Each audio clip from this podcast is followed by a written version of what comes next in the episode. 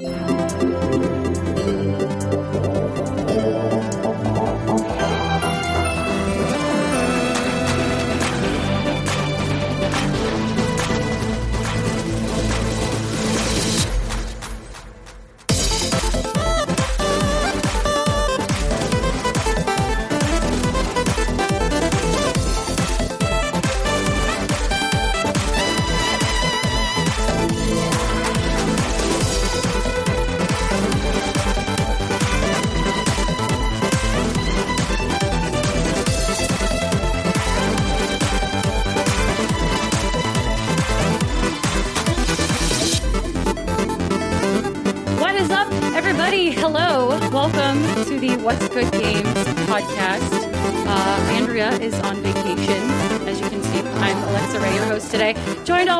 Kristine Steimer. Hi, it's me. And Brittney Brombacher. Hello. And today, I am super excited. We have our first ever guest, one of my favorite people, Miss Mary Kish. Hi, everybody. And where are you Mary. from, Mary? Hey, thanks for having me, you guys. Yeah. Uh, currently residing in San Francisco. I've been working at Twitch for the last six months. So you guys can see some of the stuff I produce on there, like Fresh Doc, our sneaker show. That's a. I've been watching it. That's a really cool, really cool thing. Thanks. It's really cool to make a show about something weird. Sneakers are pretty weird. And sneakers are pretty weird. so- Sneakers. Yeah. You'll love our show then, Mary. If you like doing shows about weird things, Uh, yeah. you will love us. You I are in the right place. lofty expectations of how weird this is going to get. So. Oh, it's gonna get weird. We are uh, we are talking about Pokemon later, so things are gonna go off the rails. All right. as it does when we when we talk about Pokemon. Uh, before we get into our very first segment, which is news and what's going on this week, I just want to thank all of our Patreon. I'm saying it right now. I'm not saying Patreon anymore. All of our Patreon friends. Thank you so much for uh, for supporting us. You can find us at patreon.com slash what's good games. Subscribe to us on iTunes, youtube.com slash what's good games, uh, Twitter, what's good slash under, no, what's good underscore games. So there's a Yeah. dramatic pause before games. What's good? And games. What is And- good? Games. Oh. And then um, on Facebook, What's Good Games as well. Uh, we are everywhere. Thank you, everyone, for supporting us. Uh, before we, I read the list of thank yous because there's so many people we have to thank today. Um, I would like to give a shout out to our sponsor, uh, our lovely sponsor, Take This. Dot, Take This is an organization for uh, mental health. Mary, did you know that one in four people in America deal with mental health as an issue? I did not know that. That's higher than expected. That is 25% of the population. Uh, talking about mental health symptoms is the fastest way to find hope and healing. Both the stigma of mental health issues makes a lot of people feel like they have to suffer in silence, but that's not true. Take This is here to help you by letting you know that it's okay to not be okay, which is okay. Okay. And there's help. There's always help. Uh, you can visit takethis.org for stories from people like you and people who have uh, found help through them and advice from mental health care professionals and tips on how to help people you love who might be struggling and need that little extra push. So take this. It is dangerous to go alone. And thank you very much for uh, supporting us. Take This was founded by uh, two of my mentors, Russ Pitts and Susan Arendt. They're lovely, lovely people. So uh, you can find them on Twitter as well. They are at every major convention, and they had a, a room at E3 this year. Oh. So they had a space, uh, the AFK room, where you could go and sit in quiet and get away from the chaos of the show. It's very lovely. They have a really Oh, sorry. Go ahead. yeah. The AFK like it's a they have like a, a way with puns here with uh, everything that they're doing. So not only is it really good for your brain, uh, but it just makes me happy to know that they keep finding ways to make good game puns and all the stuff that they're doing. Oh yeah, they're great. They're a wonderful organization. I think they're in their third year now. But I'm I love what they do, and I'm very happy to be working alongside them. They are at the top of our thank you list as well, along with um, our other patrons, our turbo patrons. Thank you. Take this. And Alex Rogopoulos, aka the Dump Lord. Lincoln Davis, David Iacolucci. And if I mispronounce your name, please tweet at me and yell at me. It's totally fine. People mispronounce my name all the time, and I get it. So you can totally do this to me. I don't mind. Stephen Insler, Josh Kerwin, Lincoln Thurber, which is an awesome name, Eric Jin, Nick Nick Vasello, Thanks, Dustin Nick. Lewis, Tara Bruno, everyone's favorite PR mastermind, Kyle Heyman, Misael Villegas, Stephen McPherson, Benjamin Pardue, Doug DeShazer, Cart Pedersen, Molly Bittner, Molly, Molly! Molly. Molly's a uh, big supporter of ours. We met her at E3. She's All the right. best. Molly works for NASA. She's got like a real people job, and Oh, is really yeah. amazing. She's a real person. She's a real human. And when she's not sending stuff into space, she be playing video games. yes, she does. Very cool. She be playing video games. Brandon Nichols, Tom Bach, Simon D, Justy, Ryan Schaefer, Kyra J, Sean P. Molly, Trevor Yates, some guy named John Drake. Who's that? I don't know. I don't know any John Drake. Bill Stillwell, Jason Erickson, Danny O'Dwyer. Thanks, Danny. Uh, Adam Rippon, Billy Shibley, Stephanie Fitzwilliam, Harrison Pink, Steve Lynn, Brotherhood 93, if that is your real name. That's a cool name. Awesome. Tommy Larson, Pear Kilstoft, Kilstoft, Keel, Keel, Keelstoft, Keelstoft, Pear Keelstoft. Kill Staffe. Kilstaffe. That's okay. That sounds cooler. That makes more Pear sense. Aaron Saxon, Mike Lynch, Lindsay Kelsey, Anthony Murphy, Stephen Chong, Mr. Moody. I hope we don't make you moody. Oswaldo Sandoval, Ethan Anderson, Gio Corsi, Greg Fletcher, Eliza Steele, Duncan Stanley, Joe Schleff, Annette Gonzalez, Christian Rodriguez, Just Troy, Troy Just Troy, Gabe Brown, Ron Mann, Donato Sinico III, Fancy. Awesome. Adam Boys, Lee Kendall, and Mama of our Mama, Teresa Ennert. Oh. Yay. Thank you, everyone. Thank you, everyone, for supporting us. It's gotten us this far, and we made it. Uh, I believe this is our ninth episode in, still with some technical difficulties, but filled with love. Yay. So much love. Lots of love. What So it much lacks in love. technical prowess, it makes up for in heaps and heaps of love. And burps, because I listened to you guys set up and I heard at least six really large burps. Those are all Steimer. Steimer is the master what burper. was what was Steimer's excuse? That's the sparkling in the rose. Yeah, it's Spark- That that's the sparkling sparkle. Yeah. rosé that made me burp. What brand is it? Your It's sparkling called rosé. Ruza, R U Z A, and I found it at Whole Foods. And I found it at Whole Foods because Instagram started giving me advertisements for this wine um, service called Winc, I think. And it, it delivers wine to you, and they sell this Oh, particular no. brand of canned uh, rosé. And so I went around until I found it, and it's delightful. Steimer, you fancy girl with that canned I rosé. know.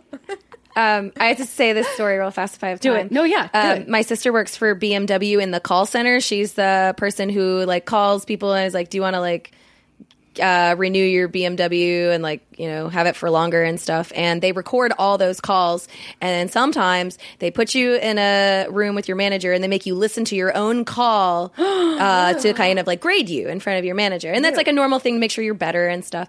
Uh, my sister was preggers at the time. Preganinant? Yeah, and she was on this call with a customer talking about the BMW and let out this huge burp, um, which can happen when you're pregnant because you have all these you know, Things coming out. Things, and she said. Excuse me, I have bubbles. Anyway, and like continued the call. And the manager was like, Sometimes you can't help when there's air and stuff, but try not to say, Excuse me, I have bubbles. I think that's So- the best That's I've great. ever heard. I have Yeah. bubbles. Well, what's the other option? You play it off like you didn't burp, and you. I think leave you're just supposed to straight up say excuse me and then not discuss the bubbles or explain them in any way. Well, okay. Uh, it's hard to not burp because then you kind of have that gross internal like body movement if you suppressing your burp. At least that's what I do, and I'm I've been told it's gross. so Better I just, out than you know, in. let it out. Yeah. exactly. It's Better or like for they you. get Anyway. they get stuck like right here, and it's just like you have air just stuck in your burp you. burp me. I, ne- I need to be burped. I'm a very gassy human. Um, uh, so the news, some things in video games happened this week. Not Our first segment. related. Not well. Some of these might be belch related. We'll see. Um, but the first thing, and I'm just wanted to hear what you guys think about this. Uh, Half Life got an update. it is an it is a literal game update, and it is not anything to do with Half Life Three. That we're aware of. The original Half Life that is uh, 20 years old. Old enough to, uh, almost old enough to drink. Half Life is almost old enough to drink. Got its first update in four years, and it's a patch that just kind of fixes some bugs, specifically some crash circumstances. Um, do any of you guys still play Half Life? No, but I read the patch notes and thought they were hilarious. That they were like, "This just fixed a bug," and thank you so and so for reporting this. I'm like, How long has your game been out? Someone just reported this bug. like, what are you talking about? I think it's online, hilarious. The only Half Life I ever played was for PlayStation 2. It was a port of the uh, PC game, obviously. I think it came out in 2001. And I liked it because it had a co op mode called uh, Decay, and it was split screen. And it was really fun. But then my PlayStation 2 went tits up, and it, the laser would stop reading um, Blu ray discs or the purple discs, and it stopped working. And then my Half Life career ended. Did you not get the orange box? Because that's how I played Half Life. I did, but it was so like far later into the future that I just stopped. I don't know. I, I was in 2001. I was 13, and shooters really weren't my thing. So the only reason I was into Half Life was because it was co-op. It had that one co-op mode on the PlayStation 2 uh, port. And then I didn't have a computer at the time, and even when I got the orange box, I was like, "Eh, there's Final Fantasy." That's was fair. They, they I think are my- long games. they, long game is definitely long. My deepest interaction with Half Life, I played Half Life. I played Half Life One and Two, but my deepest interaction with Half Life is that fan movie that someone made called Half Life: Full Life Consequences. Has anyone else seen that? No. Okay, that's that's Is that- that's everyone's I may homework. have. It's a it's a machinima that someone made uh, using assets from Half Life about like someone wrote a fan fiction about like Gordon Freeman's brother and it's actually like terribly written and the voice it's voice acted by this one really amazing person and the assets like do weird things. I don't know. It's amazing. Half Life Full Life Consequences. Google it. Uh, that's where the joke and the pants were dead came from. Nice. Oh no, I have Okay. not seen that, but it sounds That's everyone's everyone's homework to watch Half Life Full Life Consequences. I'm just I know that a lot of people are still you know like oh when's Half Life Three coming out? We're never getting it. Um, but clearly something is going on in the Valve pit that someone decided to update a 20 year old game. I was looking into this a bit because although I'm not a diehard Half Life fan, it's always been one of like the well, I don't know if you'd call it a joke of the industry, but if Half Life Two Episode Three is announced or Half Life Three is announced, everyone's going to lose their shit, and you kind of want to like be a part of it. And so I was looking at this um, on May 24th, 2006. There's a GameSpot article. And Valve said that episode three would conclude, the whole trilogy would conclude by Christmas of 2007. Lols. Bye forever. And then I think even in 2009, Gabe said it was still in development, and then I think everything just kind of went silent after that. And then that. they were like, Yeah, wait, we can Half-Life way more money by just being a game service. A platform. Yeah, Yeah. exactly. Yeah. A platform. yeah. That Dota money. What do you think? What do you think, Mary? Are you a Half Life fan? Yeah, um, I I've had a couple interactions with Half Life recently. One was when Danny O'Dwyer did the Half Life Two half marathon, where he ran a marathon and then played Half Life Two for charity, uh, and we raised a bunch of money doing that, and that was pretty fun. And then the last time was for uh, Awesome Games Done Quick Guys stopped by and played the uh, scene where you're basically like in a vehicle. for Steimer, just fell fall over. Steimer just had a, a mic issue. Sorry, continue, Mary. Steimer. We played the uh, vehicle part, uh, a speed run, just that Dang. sequence, and it's incredible how broken, like how much you can break that game. Um, with the hops, with the bunny hop method, going backwards, you can go like twenty times the traditional speed and beat that scene in like five minutes. That's which is absurd, and it's really cool to watch. So, um, let's see. I've probably I've only played Half Life two twice. That's then it was years ago. Um, but I constantly refresh myself from all the AGDQ runs, and they are incredible. So if you want to see like the best refresher of Half Life, I would uh, encourage you to do it through the Games Done Quick crew because they just do these like maddening runs. I love. I don't know if you guys watched the Summer Games done quick as it was happening. They did a Kingdom Hearts 1.5 2.5 remix run, and it just yes, hey, and it just blew my mind. They just like the way that they sort of break these games without actually truly breaking them Yeah. to just finish them. Like I, n- I would never think to like finish a game fast. No, well, I mean, that takes a special brain to even want to do that. Um, these people are like a bit of their own mind, right? Like they, their own decision, a bit mad. Um, but it's really cool to observe them. It's so So cool. that's how I watch it. But it's interesting, like even when they do patches like this, it screws up speed runs. So often, um, speed runs are based on the original game with no patches, and they have to get the original game in order to do them because the batch, the patches can ruin their ability to cheat, That's so mean. which is really weird. So original release runs. Dang. Well, uh, speedrunners, Half Life speedrunners, I hope that you can still uh, do your speedruns despite this weird uh, four year old patch. Yeah. new patch. in Apparently, it's just a bunch of game breaking bugs. So hopefully, it's only for the best. But yeah, Yeah. there's like a dude in a basement somewhere that got a ping. He got like an email like at 4 a.m. and it was just like game breaking bug, and he was like, "I'm on it," and he like put on these glasses and typed away and fucking Code fixed red. it four years later. And with this patch, I bet that same guy in the basement, or maybe a different guy in the basement, got that ping that was like Half Life updated. Yeah. Eliminates this crash, and their whole world has just come crashing down around them. yeah. Yeah.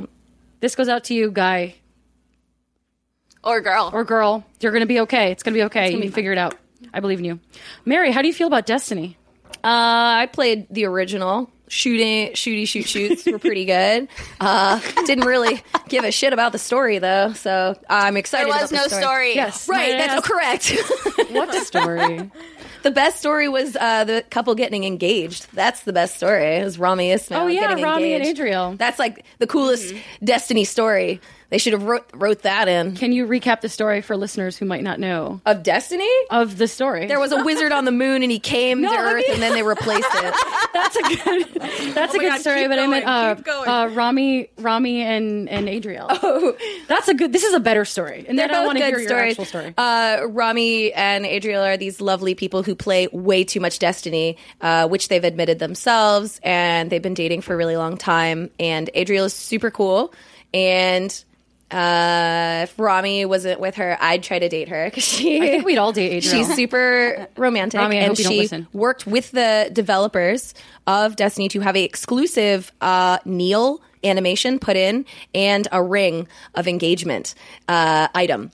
And then he got the gift and got a ring, and then she bent down in the game animation and proposed to him in game, and it's so beautiful.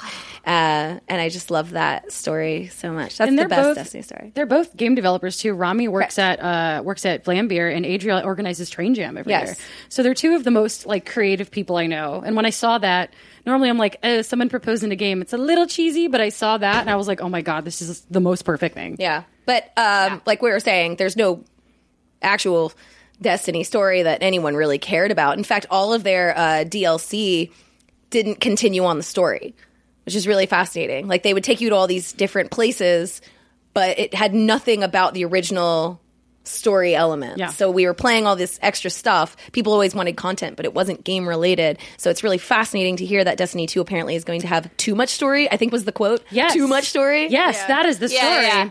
So, speaking with uh, uh, IGN, the quote, I hope people complain about how much story we have. And that's from. And that's from the senior narrative lead, Jason Harris, and cinematic lead, Matt Ward. Um, I mean, Talking about what's going on with Destiny 2. But I will say there is such thing as too much story. In like, for example, a forty-minute cutscene that nobody wants to really watch. Okay.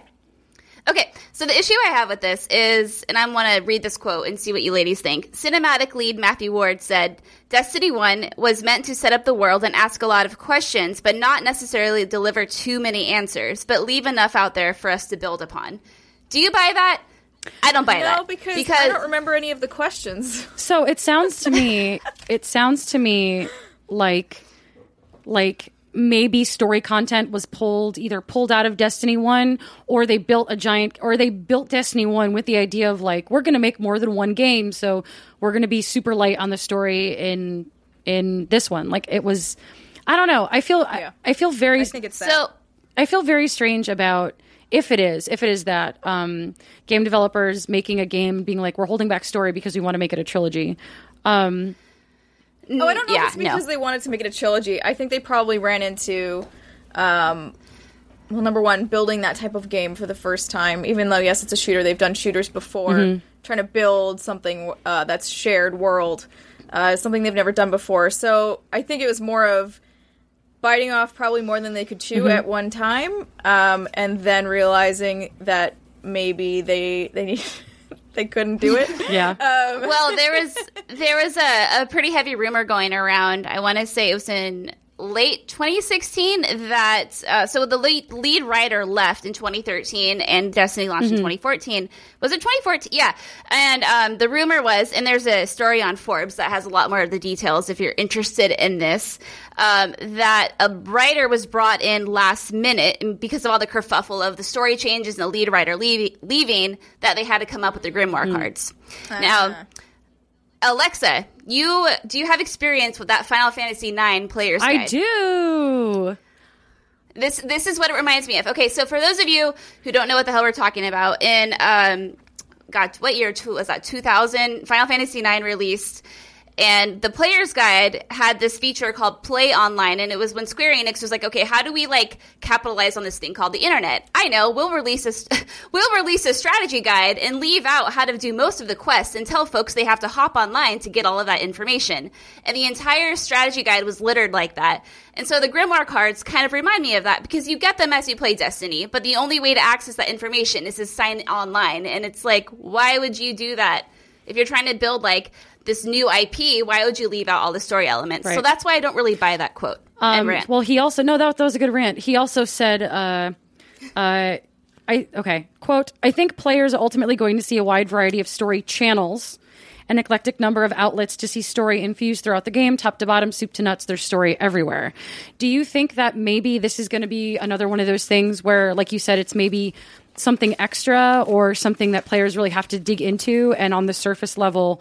It'll just be like a really good shooter in a really good world? Do you think we might have to dig for the narrative, or do you think it'll be like it's going to be one of those things where they have this big, grandiose single player campaign? In Destiny Two? Yeah. Destiny 2, I think the campaign will come through in the story this time because they are prepared for it. I think the only reason they didn't have a story in the original Destiny of any substance was because of an issue with writing and because people didn't agree and they had to remove writers, thus remove like some of the story. Uh, at some point, they were like, we're out of time. So we will splice in lore and we will make it secretive.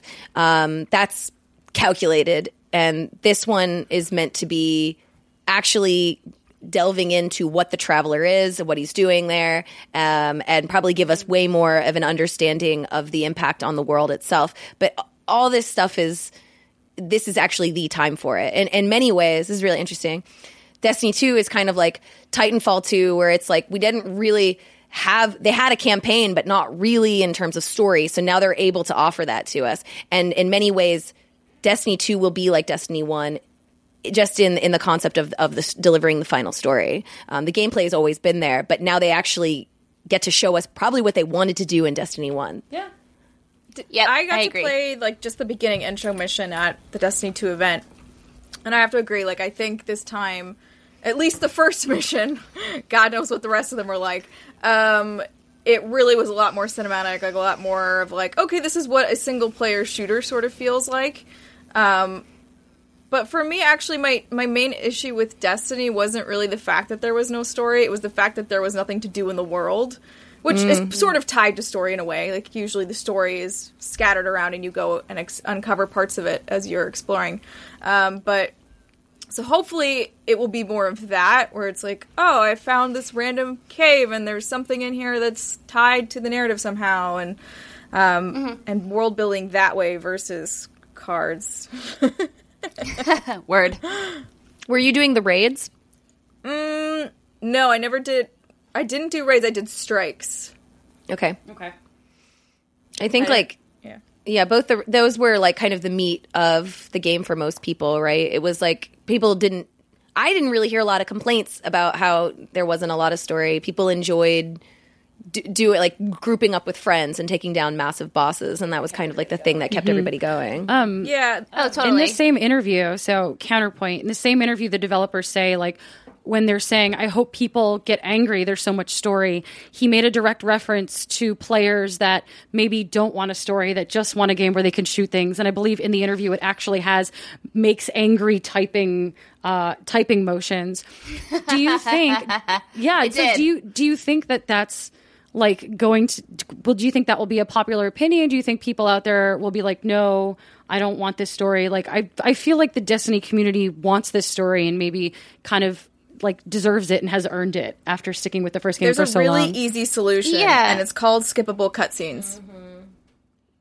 that and also i think mary hit it on the head when she said you know the real meat uh, of uh, destiny you have all the strikes you know all the multiplayer components uh, the raids sorry is what you said and all the other cool new things you can do with the multiplayer um, people like me who don't like to do a lot of online competitive multiplayer uh, the story to me and the campaign is what i really enjoyed but a lot of the people i've talked to who enjoy the raids and that kind of stuff they're like yeah the campaign was okay but i didn't really care about it so I'm thinking if they can nail like the multiplayer side of it, the people who are like, uh, cutscenes, ah, story, ah, they can just get over it and let us story driven folks enjoy that campaign. The people who like online, it won't affect them. Um, Right. So it really is negligent. Story is for people who play campaign, and they should be more satisfied with that. Um, Yeah. Yeah. I'm looking forward to Destiny 2. Uh, I know the beta starts soon. I'll lose all my coworkers, so I'm not excited about that. Dan Mahorek, uh, GameSpot will probably go down because Eric Tay will be playing it nonstop. GameSpot so will go down. Uh, all all stream engineers will be gone uh, for like probably seven days to just play Well, through it. they might be leaving you next week because the beta starts on Tuesday on PlayStation 4 and on Wednesday, July 19th on Xbox One for anyone who pre ordered the game. The beta opens up to everyone on July 21st and it ends on the 23rd. Uh, that's for console only. The PC will be available, the PC beta will be available later. And then the game comes out this fall. Destiny. Destiny is coming. Um, indie games. You love indie games, Mary. I do Indie like games are your indie thing. games. I play indie games every Monday on Indie LP. You do, and I played a game with you once. We played what, Moonwalkers. Oh yeah, yeah. That oh yeah, yeah. That was the co-op. That was indie fun. Co-op. We yeah. kept dying. It was great.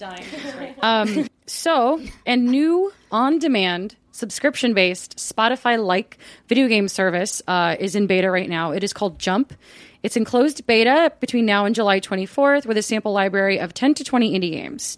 Um, now the plan for this kind of came out of nowhere. I didn't, I didn't know about this. I wasn't expecting something like this, but it's tailored to indie games specifically, smaller games, um, with a, and it plans to launch later with a library of 60 to 100 indie games, uh, and we'll add 10 new games each month for Windows, Mac, Linux, HTC Vive, and the Oculus Rift. So we're looking at PC and PC based VR.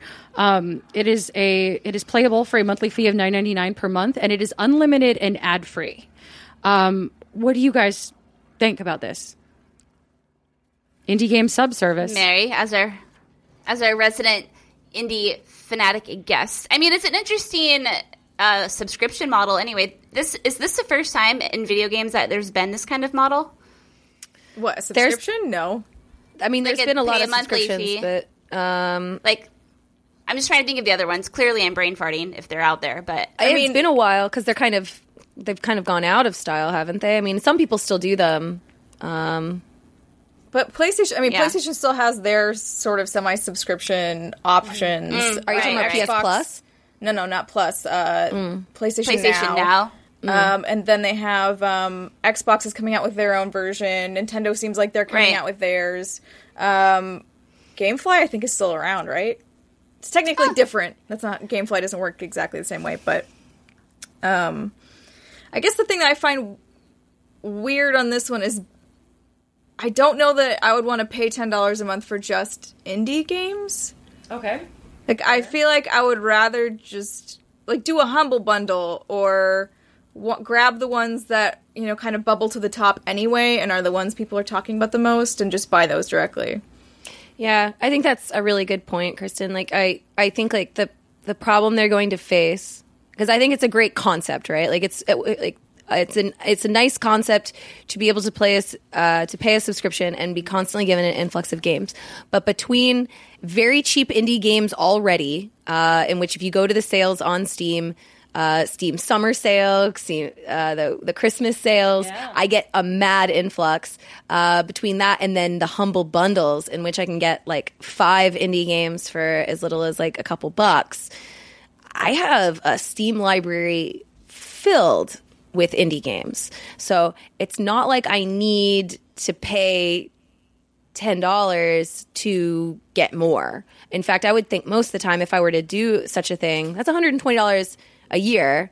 So I'm just thinking of myself as like this frugal, you know, penny pincher Mary here, and it's like that's two AAA games that I would play for hours and hours and hours and hours, or uh, I mean, damn near uh, twenty five indie games permanently. So in this subscription service, you pay for them and then It's streaming only. They don't need to install on your hard drive. They run locally in a client. I would probably just buy them and keep them because I like having them and then I can like play them with a friend. I have like share on my Steam library so I can share indie games with other people. I have my own system. So in theory, it's a lovely concept. Um, I don't think that it's something that I would be spending my money on between Humble Bundle and Steam sales.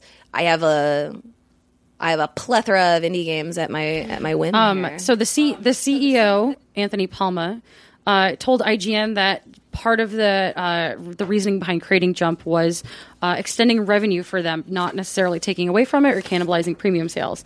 So yeah, so like like Netflix, his exact quote is. Um, we want this to be the next logical step in the life cycle of content. If you think about the parallel to the movie industry, a movie goes on premium sales through theaters, and when those sales start to dip off, they look at other avenues and eventually end up at a subscription service like HBO or Netflix. That doesn't exist in gaming right now, and particularly not for indies. I don't necessarily think that games need or should or will successfully follow that model. What do you guys think, Steimer, Brittney? Yeah, no, I agree. Um, I don't think it needs because I think right now we- they're saying like, oh, there's a void here. I don't think there is because I think the next the that step for our industry is something like a humble bundle, is something like a Steam sale. Um, right now, you know, yes, they launch at the premium, and then a few months later, once interest has sort of dipped down, they you know there's a sale there's some there's some other way for you to get it where you're not necessarily paying full price and that's especially true of indies maybe not so much for aaa games sometimes those take a while to go on sale and their DLC for AAA games like never goes on sale. I don't know if people just forget. I don't know. It's weird, but um, uh, but yeah. So I don't know. Britt, do you agree? Disagree? No, I, I agree with all of the words that just came out of your mouth hole. Nice. Truly, Mouth Yeah. hole. Um, out of the mouth hole. it's as someone who interacts with indies a lot and i'm very well versed in um, the issues that they face the biggest uh, one of the biggest problems that indie developers face is avenues for money that doesn't devalue their game. Basically indies after about six months of release people are like oh i'll pay like 10 cents for it right? Like i'll i'll put it in a humble bundle and i will pay my dollar for it. And it's like you are not valuing the four years that a team of three spent on this game. So you need to uh, respect that just because it's an indie game, maybe it has like uh, you know a smaller concept that it, it, is certainly worth more than 50 cents right? Like let's be real here and let's let's give the justification for the value of it. I do not know based on like this article what indie developers financially are getting out of it. If i stream if i give my game my indie game that i spent years on right but it's a year old i still don't want people playing it for me to receive a royalty check of pennies. Right. um, Okay, There's- we have that info, my dear. Oh, give me that It's not info. a specific breakdown, but it kind of explains it. Yeah, go ahead, Britt. Yeah, yeah, yeah. Okay. Give me those So, hot numbers, uh, Britt. Those hot, those hot, sexy numbers. So, Alexa, is Palma the CEO? Do you know? I don't have that. Okay, so um, he's so he estimates. So okay, I'll start over. Revenue is added up according to playtime for an individual game, which Palma estimates to be about twenty-five to fifty cents per one hour of playtime per user. And then overall, they take 70% of the net revenue and they pay that to developers based on the amount of time that their game got played over all the total minutes of gameplay. Okay. Hot Who knows, numbers. who knows how to math? Who knows how to math? I mean, that doesn't So- sound like a so- lot. That's not a lot. But you're basing it off So of like, because like, what if my game is three hours? So does that value my hours played higher than a different game? That's 75 cents. 70, percent of 75 cents for whoever plays it. Um, there my was game's a, worth a more quote than here. 75 cents. Yeah. So There's a quote in here um, from a developer who is on, uh, who is going to be on Jump, and he said, even if that audience isn't going to pay full retail price, quote for my game, uh, we're still going to see some revenue from the time that they played the game, and that's better than the nothing we would have seen from those players otherwise. I disagree with that statement, and I want to express wholeheartedly that um, it's a constant thing that we say, like, isn't it better that we played your game at all for 10 cents? And it's like, to a degree. uh, sure, but uh, you, we, we don't expect this with any other industry. It's not like people are like, well, I saw your movie. Aren't you grateful? You know, it's like nobody says that about anything. They're like, pay me my money. You watched my movie. So, uh, video games is the only thing I can think of where they're like, uh, how lucky you are that people discovered you at all. And it's like, you don't, that's, that's not respecting the art form in which it is.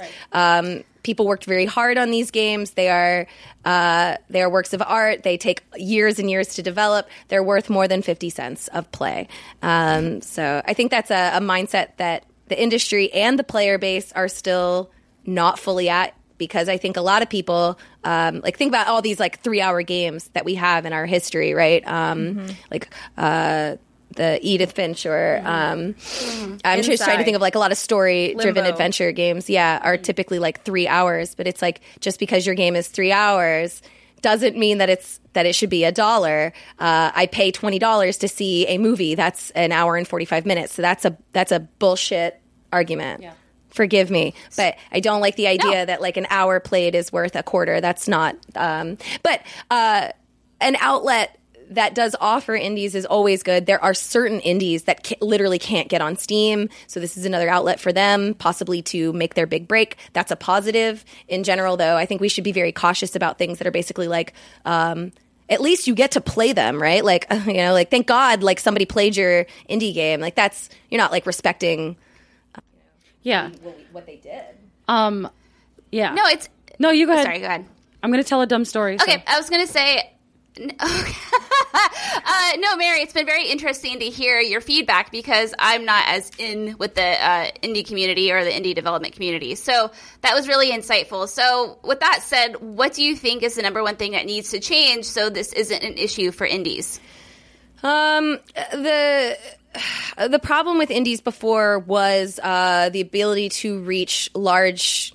Uh, a large user base. So you think of um, Vlambeer, right? Like that's a great uh, example. Um, their biggest problem was they couldn't get on Xbox because they had all these like tech, uh, technical limitations or the problems with uh, Microsoft themselves and the legalities of getting it. They don't have the ability to have these high priced lawyers, you know, that um, large companies can get. So all of a sudden they're like, okay, well then we just won't put our games on Xbox. Now we have a PS4 exclusive game, and now we have only have one outlet to get this game financially and get our money back from it. That's super huge risk, right? So now with technology coming through where they can uh, easily, not easily, but easier get their games on you're seeing indie games on switch you're seeing indie games on PS, ps4 has been huge for indies in the last couple of years uh, xbox is getting way better um, and then steam opening up their floodgates to all these indies now it's not so much about the, the difficulty of getting your game in the hands of public it's about marketing. And it's about being seen in the sea of indies because there's ma- way more than there ever was before. So uh, the issue to indies at this point is how do i rise above uh, and get and float to the top on this this sea of indies? Not so much do i exist at all. So um, uh, this probably isn't a great answer for your question, but it's like what they're probably looking for is sure, other outlets are fantastic. Um, I've seen lots of indies uh, go with weird uh, GOG, GOG, right? Like they do uh, good work with indies where they give them a decent amount of money.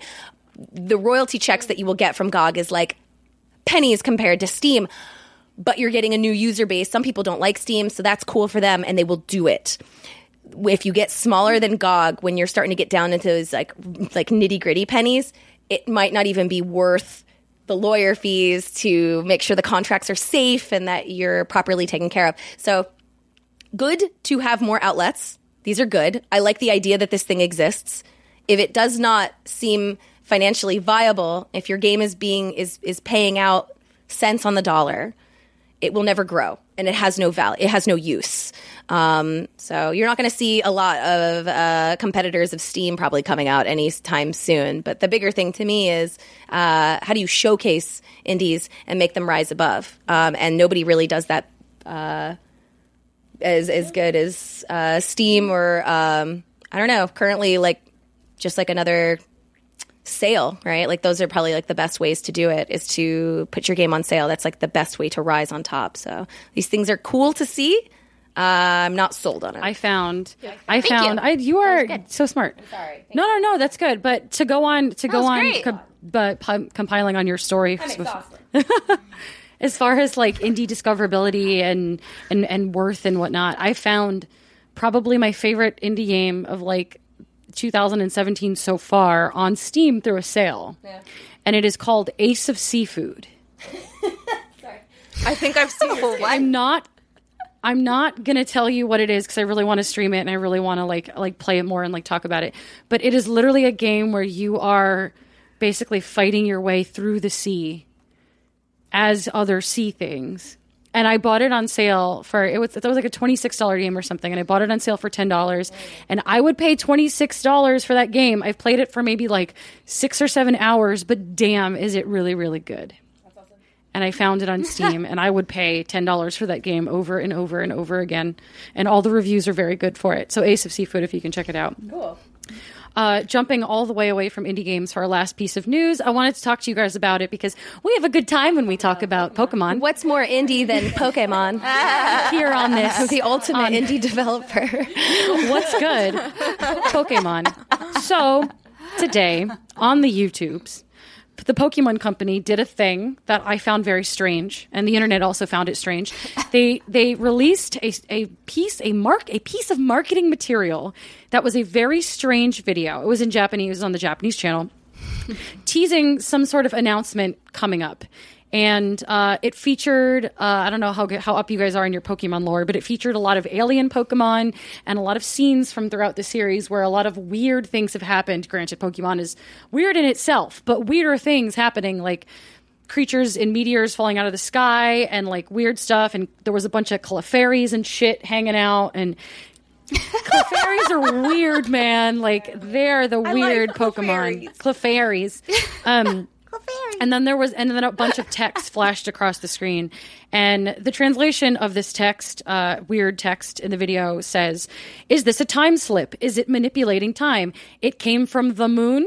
Question mark. What? Is it a That's space? Destiny lore. Is there in I was about to Pokemon say, Destiny? is it the wizard? a wizard came from the moon? Is it a space virus? Is this an encounter with aliens? And then there's like a bunch of footage, and it's like the battle with the alien invader has begun. Is this the underside of the world? Is this a puzzle? Is this an attack from a parallel universe? Is it possessing humans? Is it capturing them? Sandcastle Pokemon So, confirmed. and then and then at the end it says, "Is something is something happening?" Uh, in in, in the text, You tell me. happening. I don't know. You tell me. honestly, What kind of teaser is this? This What are we making? What game is this? It's like you're marketing to me, you jerk. Tell me what you want me to spend money on. I I've never been so excited for a Pokemon anything as I am after watching this dumb video. what is happening? Got you. it's They fucking got me. It's downright creepy. And you know what kind of reminds me of? Have you guys seen the scary movie yes, The Ring? the scary movie, No. The Ring. Okay, yeah, yeah. The, the scary movie, the, Ring- the horror film, The Ring. Okay, uh, so in the movie, you watch this video and then you die after seven days. Uh, and this looked like this could be like the Pokemon version Oh of my that God. movie. That after you watch it, you die. No, Well, I it, hope it's, not, it's, 'cause we watched No, okay. All right, I'm back on board. It's board. showing like time slips, like it shows like time slips and like UFO appearances, like alien invasions, parallel dimension shit that happens throughout several Pokemon games. Yeah. like Alexa said, a bunch of weird shit. There's Clefairies everywhere dancing. I don't know what's happening. Um, so the rumor that I've heard, and I think a lot of people are jumping to this because we all need this hope, is that this is a, a teaser for Pokemon yes, Stars. that's what I heard too. Right. And so, in I think it was late 2016, Euro, Eurogamer broke that, according to several sources, uh, Nintendo is working on co- a code name Pokemon Stars, which is essentially going to bring Pokemon Sun and Moon with enhanced features to And the Switch. fucking aliens, apparently. So- fucking aliens and human Clefairies viruses and shit. Is it, is it possessing humans? Is it the haunted sandcastle Pokemon? That's what I said. It's confirmed. Haunted Sandcastle confirmed in this whatever the fuck this is. When is the uh when's the unveiling? Is it the 19th? Yeah, it's July. It is you Tuesday, know? Wednesday. Something July, Ju- This Wednesday, Wednesday? July 19th. That's just next. Okay, it's next Yeah, Wednesday. Okay. it's also my dad's birthday. Happy birthday! Here's some Pokemon. Aww, Here, yeah, I was about to say, here's, Here's some here's Pokemon. action. Uh, I don't think I've seen the Pokemon Company put a piece of marketing together like this before. And granted, it's like a really dramatic video with like 16 bit cutscenes. What is it? It's a Clefairy. which is like- so good. It's so good. Slow, slow zoom in. I want I want this to be I want this to be a thing and if this is the weird human possessing Pokemon stars like I will like all right you you have my you have my attention. I I poop all over you every week Pokemon and now you have my attention. Because How you the did tables have It's on the table. You did something weird you appealed to my senses. Um yeah. Are you a Pokemon fan, Mary? Yeah, I mean, I, I, I wouldn't say that I could dive into this nearly as deep as you guys are. Um, I'll wait to see what they're unveiling. This isn't enough for me. I would have settled for like a Snorlax and a spacesuit. I would have been like, that's pretty cool. I have no idea what I saw. Idea. Yeah. Thanks. You can have that for free, Pokemon. Make it, make it happen. Space But it's Lex. like I don't know what it is. Oh my god, yes. And I can't venture much now more I want that. that to be canon. Space Lex? Can they please make a space? Spatulax. He's just like floating upside down up there. Nobody knows what, how to get him down. That's one of your quests. Please retrieve the Snorlax from Oh space. God. Well, that's. Uh, I'm sure we'll talk about that next week after they unveil it. I hope it's Pokemon Oh Stars. yeah. I hope it's, Oh yeah. I hope it's what you guys want. Yeah. Um, I, I, yeah. Thanks, Mary. I don't know what else to say. I wish the best for all of you. and uh, Thank you, Mary. that's a that's a nice way to uh, conclude our conclude our news segment. dun, dun, dun, dun. Do you guys have a noise when you guys talk about news? No, no, but we should. That's our that's just, our new noise. Just in. Dun, dun, dun, dun, dun, dun, dun. Pokemon teaser. Uh, yeah, so we're gonna come back and talk about our hands-on. We've been playing a lot of games this week, and I watched a game adaptation. Series, so we're gonna talk about that. Uh, so yeah, we'll be back after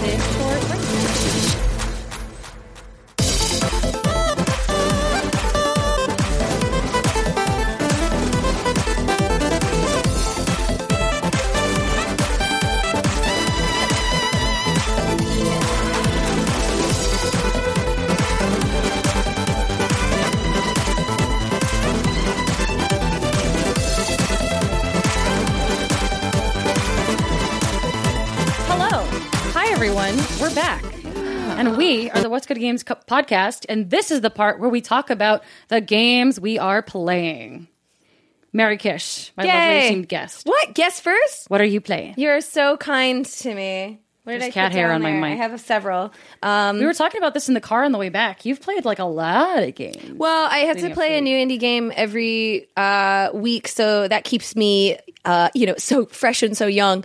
Um, Those indie games, mm, inject them right into my veins. if you guys want to, I don't know if you guys have talked about this before, but if you haven't, then we should spend my time talking about Hollow Knight, which I believe currently is my game of the year. Ooh, okay, what is Hollow Knight? Hollow Knight is a uh, just a, a tremendously done indie platformer uh, combat. It's very action focused. Uh, a lot of people would compare it to Dark Souls, but there's reasons for that besides it being very difficult. Um, you also have uh, about. F- f- you start with like five lives. Um, if you get hurt, you have to use your like soul to uh, get your life back. Um, if you die, you lose all of your you lose all your currency. Your geo is actually what it's called, and you have to kill your own soul to get your geo back. And if you die again, you lose it forever. So that's like the Dark Souls element of it. But uh, what's really cool and what makes this unique is that it's completely done within an insect world. So you are like a bug. You have a nail. That's your weapon is a nail, and every all the enemies, um, the thing that like travels you to different areas, all bugs, and they're really cool looking. The art style is tremendous. Um, some of the best art I've seen in years, especially coming not just for indie, for any game. I mean, it's actually just beautifully, beautifully uh, drawn, and uh, I absolutely just love the style of it. So, like from beginning to end, when you're in this game, you genuinely feel like you're in this like bugdom, and you're trying to explore all these different cavernous areas, some completely different than the next. So, um, all, all different areas have completely different enemy types with a different boss. Um, and this game is long. Uh, you're looking at 60 hours to completion. So it's a fan, yeah, it's a fantastic game if you're looking for lots and lots of content. The developers just keep adding more stuff to the game. I love it. Um, Hollow Knight is is tremendous. It's it's uh, a difficult path, but I, I'm enjoying it so much, and I, I just think it's uh, it's something everyone should at least be aware of.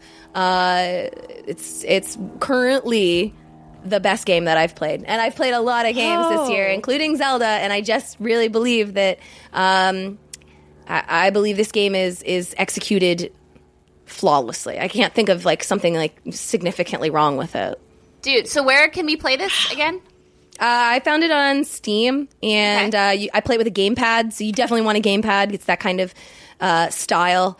Um, I believe it's coming to Switch. Yeah, I think it is, and I think it's going to like better. change the game. Uh, you use your currency, your geo, to to upgrade your your little bug body and get more skills from like you know obviously double jump or dash or stuff like that. It's really cool. I think when you guys see it, you'll laugh at like like how cool the bugs look. Um, and when you travel to different worlds, there's this like long legged ass beetle, and he like comes down and he like he like races to you, and you hop on his back, and he takes you to like the next world that you're totally gonna die at. It's uh it's just like super rewarding. So Mary- I'd like to spend that time just telling you guys about that. I think it's super worth it. Mary, So- as somebody who doesn't like dying in video games, Uh, huh. Uh-huh. go on, go on. is there like an easy baby mode on this for me, or is or do you think like I don't like Dark Souls, I don't like Bloodborne, Okay. I don't like those style of games. Is there anything that would attract me to this if I don't like those things?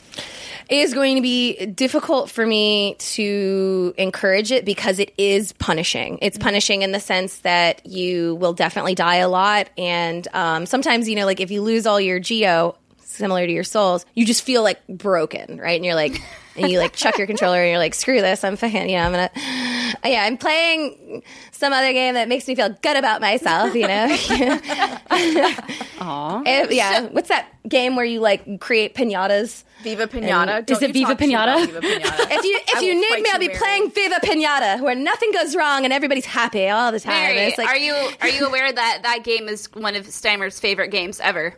That's I game of the did- century. I knew so it. you Steimer's fucking trigger felt it. I felt it in my loins. I think it's I think Viva Pinata is fantastic. What I'm saying is like this is the antithesis of that. This is punishing game. Um, what would encourage you to play it? What might get you into it is the fact that it starts slow, right? So it doesn't start you off murdering you. Uh, beginning enemies are super easy. It lets you get adjusted. It has a nice curve. So you wouldn't play this game and be like, screw this, this is too hard. It takes hours before uh, it really starts to ramp up and punish you. So you get every opportunity to increase your skill set. Um, and the other thing that I think is just so cool is like visually, it is just incredibly impressive. And I think you would look at it and be like, I like all these bug dudes. I like that my weapon is a nail. Like that's cool. And I think you would like it. So, um, it is, it is difficult, but it, it, it ramps. So you would, you would get every opportunity to enjoy it. Um, but yeah, that's, it's a hard sell. You know, When you don't like dying. Yeah, I mean, I do When you don't like dying. it. Um, especially when it like when it comes to Switch, I want to try it just because it seems like a game that might fit that platform well. Um, yeah. But we'll see.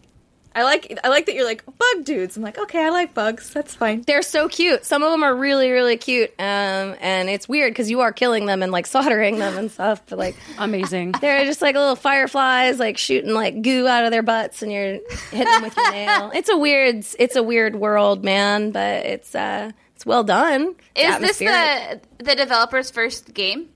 I you don't know? know. No, that's the first fair. game. That's fine. It's the first game of theirs I think I've ever played because I've never heard of them before. So awesome. yeah. Awesome. Well, now I want to play it. That sounds. Yeah, an I'd love to. I, I hope that that's the time I have on the show, and I really like love that you guys invited me at all. Aw, girl. Uh, I hope I can have a few people learn about this awesome game that I like. No, what else are you playing? I know you were tweeting about starting up a neutral evil character. Oh yeah, Boulder. in Baldur's Gate. Yeah. Talk about it. Let's talk about that. Uh, I love Divinity: Original Sin. Uh, I Yes, burned through that girl. game. Yes, yeah, it's- girl. Sorry. It's damn good. And Bo- uh, Divinity: Original Sin Two is coming out really soon, but it's not out yet. Doesn't have controller support and uh, typically with those types of games even if they're like you can play it now you like will lose your character when it officially comes out you know because it's not done yet. So i'm not going to start a character if i'm going to have to you know chuck it in the bin. So i uh, decided to start a character in Baldur's Gate and for the first time ever because in Baldur's Gate you're allowed to choose from the full range of um, uh, good versus evil, right? Like if you're lawful good or chaotic good, uh, true neutral, and then so it's like the D and D style. Um, and there's not too many games that do that anymore, and it's really really cool. I've decided to be uh, neutral evil is what I've decided, and um, I. St- Neutral evil, um, which is different than lawful evil and chaotic evil. So neutral evil means that you don't abide by the law. You don't like it, it's not necessarily what holds you. Chaotic evil means like I will, I will just freaking kill whatever, whatever. yeah, I will kill myself. I will kill you. I will kill, I will kill anything. I don't care because I, I have like no whim. Uh, neutral evil is basically like I want things to be reasonably even, um, but I only want to support myself. So I will rob you. I will sell you out. I will sell everyone down the river. Um, and I just thought I wanted to try it. So I tried neutral evil, and uh, within like an hour, I killed a dude, and I was like, yeah, I'm in. so it felt really good. What Baldur's Gate are you talking about? Like the original? Yeah, I am playing the That's original. For the first That time, because I actually never played it before. It's very good. I- I, played it because I was looking for new Divinity games, and there's not a lot like that. So I love it because that's how I stumbled across Baldur's Gate as well. What? Yeah, I didn't get very far because if I'm if I'm remembering correctly, it's kind of it's very difficult, right? yeah, yeah, yeah, the difficulty curve is stupid. I've died a lot to nothing. I've died to spiders. I've died to wolves. Yes. Uh, Yes, I've I didn't even to- antagonize a bear, but apparently I pissed that off and it killed me once. Uh, so I've been restarting a lot, but uh, I've been getting a lot better at it. I have a party of six now. I'm a uh, cleric ma- mage, yeah, and so I'm like half healing, uh, half like shooting, you know, magical laser beams at dudes, and it feels great, but. Uh, yeah, it's hard. It's not an easy game, so I can completely identify with you, Brett. yeah. And you can play with people too, right? There's a Mm-hmm. online co-op, I think. So- Online co-op, which is what drives me. I have a lot of friends Right. in uh, far off places, and we like to play games together. Um, yeah, I want like another uh, Left for Dead, Left for Dead Two. Like that's like all we played because I could play it like with my friends all across the United States, and like it's hard to find games where I can like play with my buds anymore. Um, besides, like I mean, if I want to play games with my buds, I still play like a lot of Overwatch. Um, That's uh, what else? do I Rocket play? League? PUBG. PUBG. Uh, I've been playing PUBG. I got my first chicken dinner. Yay! That's relevant. Nice. What does that mean? winner winner Uh, chicken dinner? Oh. Yeah, in in PUBG, uh, it can be anywhere from like zero to like hundred online people, and you can play in a group with your friends. And uh, if you win, if you're the last man standing, it says winner, winner, chicken dinner. Nice. And I got my first chicken dinner. nice. I know, I was really impressed. I hid behind a rock the whole time. nice. yes, that's My how I kind of would girl. I knew I liked yeah, yeah. I call too. it. I call it wienering out because you just like hide in the grass and you just like you're just like this huge scared wiener, But and then when there's one person left, you come out and headshot them, and then you're like chicken dinner, and that's it. That's that's a strategy. It's a a total valid strategy. It's a strategy. wiener strategy, but it's a strategy. Wiener mm-hmm. strategy. I encourage it. I'm pro wiener. You heard it here first. Pro wiener. It's a strat. Mary Kish, pro wiener. I won chicken dinner. a a win is a win. That is true. Um, Speaking of wins, someone named Steimer Yeah. is playing a Zelda game, and I consider that a win. Which Zelda? Yeah. Breath of the Wild.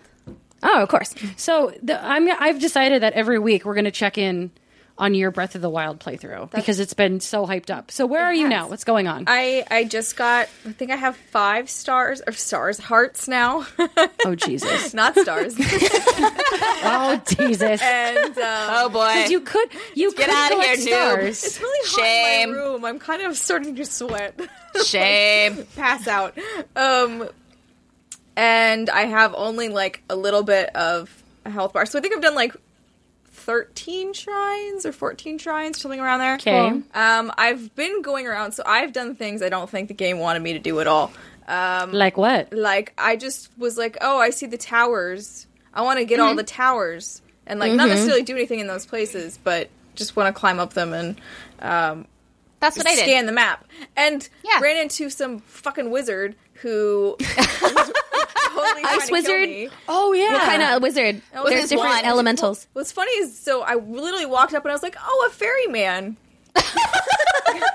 Maybe he'll be helpful." And then he started shooting at me, and I was like, "Oh, he's an unfriendly You have to assume that everything in Zelda will kill you. Do not Yeah. approach. Well, that's Yeah. so Do it's not funny you should say that, Alexa, because then I randomly was walking around and I saw this big sleeping man, and I was like, Oh, "Oh, yeah, with I one wonder eye? what the- what's the deal with this guy?" So I walk over, I like crouch, and I'm like, "I'm gonna walk really up to him." I'm like, "Oh, he's got something on his chest. I'm gonna try and climb on him." And so I start climbing on him, and then he wakes That- up, and then it like the and then the screen goes like. I don't remember what his name is, but you know, Hinox. basically entering boss battle mode, and I was like, Yeah. "Oh no!" I ran Hinox. like the Dickens. That is a Hinox, my friend, and they are not nice.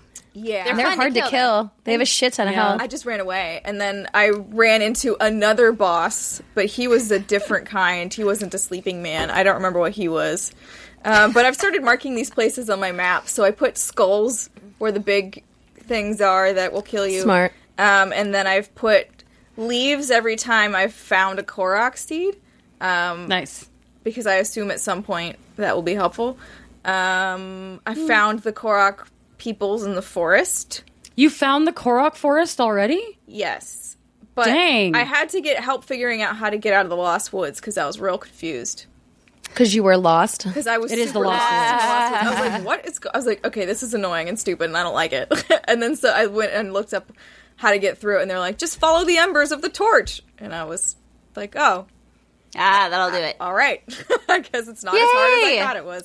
Um, but yeah, I mean, so far I'm enjoying it. It's the only thing I've been able to play lately because it's been so hot here um, that I don't want to turn on my Xbox or my PlayStation because they will generate more heat. Uh, but my Switch does not. so I can just take my Switch and go downstairs where it's cooler and play it. So that's been nice. That is the I- point of a Switch. Yeah. I am just so excited that you are playing Zelda. It's just so exciting. And what I love about this, and I think I've said this a million times, but here's a million and one, is that everyone you talk to plays it differently. Like Kristine, like Steimer, you know, she goes around and finds the towers and finds all the no-no places. But then other people, other people like go straight to the Divine Beast and then they finish the game. So it's really fun to hear people and how they're playing it. Oh, I found the fish man. Prince Sidon! Sidon, you found him?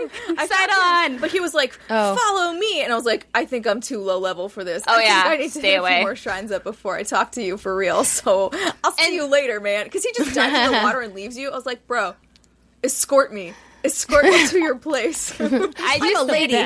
How dare you? I- Him, Actually, him and the Gerudos, I think, are like the best. yeah. The best. thing. I Um, just want to be a Gerudo. That's it. Oh my know what that God, those yet, hips. But Oh, you'll find- you'll find them, Steimer. later. Yeah, but yeah, that's awesome. Like what I was gonna say though is I just did Sidon's shenanigans last night actually because I've been playing a lot of Zelda as well. Is that what it's called? Sidon Shenanigans? yeah, that's the side quest. That's all of the side quests. Um, and I'm on like my second row of hearts. I've done like two of the divine beasts, so that's what I'm saying is it's cool. Do it Oh. differently. So I have a question because I've been playing and I will say the one thing that's semi disappointing to me is I don't feel satisfaction from doing side quests because I don't feel like I get anything from them necessarily. Uh, in other RPGs, obviously you get XP or you get you know you get some form of reward, but I feel like for most of the ones I've done, it's just like thanks for doing that. Cleared it off Here's the quest the- log, and I'm like, Yeah, he- here's a silver rupee. No, I I am in I didn't even get agreement. a rupee. Oh. they gave me nothing. Well, you got There shafted. Uh, there are a couple of side quests that gives you that crazy silver rupee. I would say anything that gives you money is probably a good side quest, or anything that involves getting a bunch of monster parts. Because later on in the game, um, for example, you stock up all your money and your gems, and you can go buy some really amazing, like high level armor. There's the jewelry store in Gerudo Town where you can get a necklace or a headpiece that literally halves the amount of damage that guardians can do to you. Like wow. it significantly protects you. And then there's uh, like really high level armor, like the Darklink armor, which requires you to trade in monster parts. Uh, and the Darklink armor looks pretty cool. But does So- And then- does the game tell it comes you later. what the rewards are when you, or do you just have to do side quests in hopes In that your- they'll give you something? In your uh, quest log, it divides them from shwi- uh, shrine quests. You want to do all your shrine quests, of course, right? Um, and then, uh, then there's uh, shoot. There's two different kinds of other side quests. Then there's like the generic other. there's the memories, and then there's Mm-hmm. the straight up side quests. Um, isn't there ones that like give you like hearts or something else of a bonus? Um, if you go into your menu system, it divides your side quests into more valuable types of side quests. Mm-hmm. You definitely want to do all your shrine side quests, and you want to do the memories Yeah, that's it, too, shrine quests. because that pushes you into the lore. Um, so those are the ones you want to do. But I agree with you. I didn't do half of the side quests either. Um, because you just kind of like f- phase out at some point because it's also like just the world that they made right? Like all your weapons are uh are breakable. They don't they don't, they don't last very long. So you'll do something and you'll get uh like a trident. And you'll be like that is so cool. And then like 10 moves later it's done. So Yep, yep, yep. they've created a game in which you're not supposed to feel a connection to items. They've made that for you. Like that's the, that's the world they decided to live. So if you don't want to do those side quests, there's really nothing beholding you to do them. So I would encourage you to do the things that you're motivated to do. Uh, I played the game very similar to what you're saying. I did um I did all the towers. I did the towers before I did almost anything. I did that game so wrong. I don't think I think the developers would faint it if they saw the way I did it. I did one of the divine beasts. Um, I don't want to give anything away for you. I did it guaranteed not the way it's intended to be. Um, you're supposed to be able to. Uh, I'm rotate curious. them. oh yeah, yeah, yeah. Yeah, you yeah. rotate them. Which I, one? I did it without rotating it, and I didn't know you could rotate it. The bird. Oh my Really? god, you did the. Oh man, I never rotated it. I didn't know you could.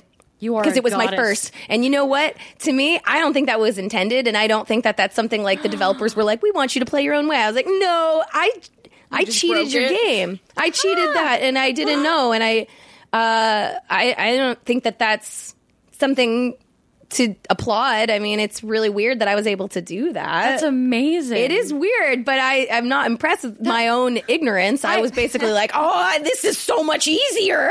that amazes me because doing the bird, I think, gives you the better skill of the four divine beasts, which is the ability to launch yourself into the air Mm-hmm. Yeah. and free float wherever you need to go. And I definitely used Revali's gear to, gale to cheese my way through Yep. all the other divine beasts. So I'm completely mystified. Like, Yeah. now I want to know how you did it. I don't wanna know. Go back. I cheesed the shit out of that game, and I, I do think that that part is intentional. They wanted you to be able to to to just kind of stumble your way through the game. So, Yep. Timer, if you want to do the towers first and you know finish the game with five stars, then god damn it, you do it because that's the game that they made. That's the game that they made. I mean, well, actually, you can collect stars in that game if you want. On that yeah. Ah, that's true. I'm just saying, like, there's they've made it the it in a sense where it's not meant to be played in a particular way. So No. you're not doing it wrong by doing it that way. You will be uh, limited, right? Because like if you try to do the towers, you're going to be put in places that you uh, you're probably not strong enough to be in. Run but away, run you know away. that's That's what I I'm do. proud of you. you do it however the way you Run away, feel. and I then mean, I I, had to use a potion in order to make it up this one tower because my stamina was not high enough. Yep. That's You'll right. Do that a lot. I was like, I'm gonna. That's all I don't correct. care. I'm eating this thing because I'm here now and I'm not going back. like, yep. Yep. I am. I'm very, very proud of you for digging into Breath of the Wild and playing it your own way. Um, I'm also very proud of Brittney for finally trying to play Chrono Trigger. Yay! Yay! How, how many times is it now? I think this was my fourth or fifth attempt. Um, so I'm trying to think. So I first tried to dive into Chrono Trigger, uh, God, six years ago, but it didn't stick. Like I had just met my fiance at the time, and I was all in the like Aw. bubbly, that bubbly. Oh my God, new house, new living arrangement, all sorts of things. Um, and so it didn't really stick. I know I got farther during that playthrough than I am currently at. Um, so I put the game down, and then I tried to play it on a DS, but I didn't like how small the screen was, and I felt like it didn't do the game justice. It deserved to be played on a big screen. Um, and then I was like, okay, I'll play on my Wii U. Wii U didn't have the game. I thought it did, and I'm like, ah, I could try it on the Wii, but I don't have my con- my controllers and my nut because you need the sensor bar and like. Anyway, it was a clusterfuck. So fast forward to about two days ago, I finally have it on my Wii. I have it on the Wii. It is playing smoothly. It doesn't have the atrocious loading times that the PSN version has, and Yep. I'm able to play it. It's weird. You would think PlayStation would have better loading times, I or think at what happened. on par. I think what happened was that it was support from PlayStation, and I think the loading screens from the um, the disc or so, I don't really know what happened, but it was just a terrible port. So like I would try to open my menu and then literally five seconds would pass before the menu would pop up. Or if I were to try to like talk to someone or like go into a new area or buy items, it was just awful and terrible. And it doesn't sound that bad on paper, but when you play a JRPG, your life it's- are those menus, and yeah, and the battles, and it was bad. Um, so I am a rough. I'm only about three hours into Chrono Trigger and I love it. It's so charming. It's really cute. It's very nostalgic. I feel like it's a game I've played many times, and I mean that in a good way. You know, like those classic Super Nintendo RPG games. Like that's what it's giving me, and I feel like I'm finally in a place where I can like enjoy it, and I'm really excited to play more of it. Yay, good. Yay! I know That makes so me cute. feel happy. Makes me happy I, when you when you are done, I want like the full report from you. Yes. uh, we're gonna we're gonna postmort that shit. Um, I didn't really play any games this past week, but I did watch a game Ooh, ish. So uh, last week, the Castlevania anime debuted on Netflix. It is four episodes long. They are 23 minutes each. Uh, it is, I have to say, a very, very good game adaptation. Um, I don't know if you guys have played Castlevanias. I wanted Mm, just to bits ask and pieces. Alexa, like, how hardcore of a Castlevania fan are you? So we know like how where this is coming from. So I am not like, oh my god, I'm going to like throw up and die Castlevania. Woo, but I really love Castlevania and I've played all of them. I love them. They were some of my like first hard games that I played when I was younger. And I really the thing that really struck me about the this uh, anime adaptation and yeah, it's like a, it's American made but it's anime drawn uh, is that it is a very faithful very faithful story retelling of Castlevania 3. So it is the story of Castlevania 3, but it doesn't dawdle and doesn't dwell on uh, you know points that are that are not important and then it also expands on the story in a few small very meaningful ways. Um, for those of you that have not played Castlevania 3, Castlevania 3 is about uh, uh, Vlad Tepes, the the Dracula, the Dracula. Um, his human wife is killed by humans, and he flies into a rage and gives humanity this the the town that he lives near one year to make peace with their lives, and then he's going to kill everyone and set the demon hordes on them because they killed the one thing that he loves. I mean, that's fair. them. That's that's Yeah. fair. That's fair. That sucks. It's fair. Um, and the anime opens on that, and it takes you know one episode to one episode to set that up, and then at the end introduces our protagonist Trevor Belmont of the Belmont family, who must you know combat Dracula's hordes and basically protect this town. And a couple Is he like, of, what's his voice like? Is he like, what's up? I'm Trevor. He's voiced by Richard Armitage. Richard fucking Armitage. You don't know who? Oh my god! So Richard Armitage is this is this middle aged uh, British uh, or, uh, English actor. He played Thorin in the Hobbit movies, and he's done a bunch of Shakespeare. And he has this really deep, really hot voice. What's up? I'm Trevor. Pretty much. But isn't Uh, Trevor? Is wouldn't he be young-ish? He's young, but he does. Richard Armitage does the voice pretty well. Um, so, and uh, Dracula is played by Graham McTavish, another uh, classic, uh, very like old school, very well known British actor. And uh, Richard as Trevor Belmont. Uh, Trevor Belmont in the game is sort of the character that you're uh, you the player impresses herself on your side you're running through a castle hitting things with your whip. And they've added very subtle touches to the story. Like trevor is now kind of like a good for nothing drunkard when you meet him. He's like i just want to drink and hang out and i don't oh man like now i gotta go fight these demons. That's but the and, and he sort of begrudgingly helps everyone but is like still really sassy about it. And uh, Does he have a whip? he does have the whip, uh, which leads me into my next point. It does a really good job of adapting boss fights. Uh, I'm not going to spoil what big fights are in the anime, but if you played Castlevania 3 and you played to the end, you kind of have an idea. And some game adaptations, I'm looking at you, Street Fighter movie, um, and some other like game anime uh, really can't, really don't nail the, the, the, the epicness and the scale of a boss battle in like a three minute animated fight or whatever. And Castlevania does that really, really, really well. And the animation is kind of janky in a few places, but for those fights is absolutely gorgeous. So it is worth sticking through to the end. Um, and also the script is really funny. They've put a lot of humor into it. It's very dark. Like there's scenes where you watch people, you know, get exploded and viscera go everywhere and like demons are like pulling people. It's very gross. It's very very gross. And I remember watching it and just being like, "Oh my god, this is totally fucking gross." But um the script is very humorous. There's a couple of really great one-liners and very tongue in cheek. So it pays homage to Castlevania, that uh, that that game and that franchise um without tainting it and expands on it in some really meaningful ways that don't detract or dilute that the original charm of Castlevania.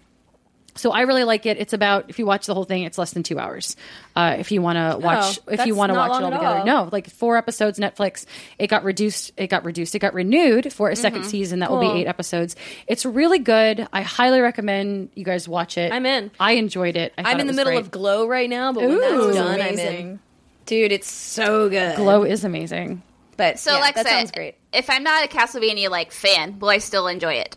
Yeah, I mean, I think All it's a really good story, and I think it's a very beautiful anime. And it doesn't. It's sound- very what, dark. four. You said four episodes, twenty. Yeah. minutes? That's not long. Twenty, like twenty, like twenty three No, minutes. That's totally worth a gamble. Oh yeah, and it doesn't and it doesn't like if you're not a Castlevania fan, it doesn't go deep into the weeds of like you won't get it. It's not, you know, the Final Fantasy 15 movie. It's a like a you know, It's like there it's, are uh, vampires and then vampires. yeah, it's like here's a vampire. He is angry. Here's what the vamp the angry vampire does, and here's what the what the people do to combat the angry vampire. like Got it's very very clear, um, and it does a lot of world building and just a lot of really it's simple, concise ways. Here's the bad guy. Here's the thing.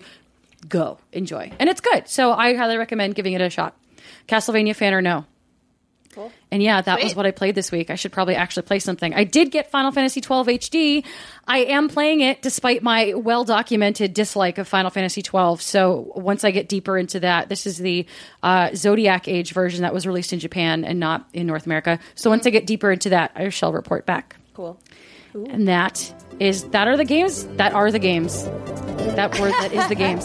That is the games we played this week. We're going to take a short break and we're going to come back for a uh, a grab bag off topic one. And this kind of touches on something we brought up earlier. So I'm excited to delve into it. Stay tuned.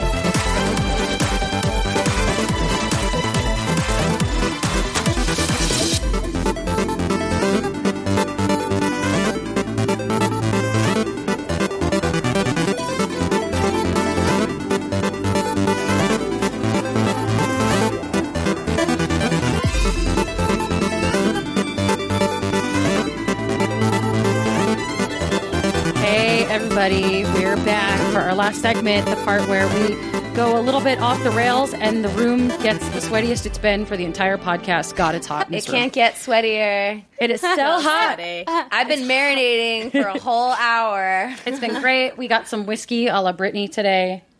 I don't have any whiskey because I poured my. It's actually a scotch, and I think I found bugs in it, so I'm kind of oh. devastated. Oh. Wait, In were the they in the bottle? bottle?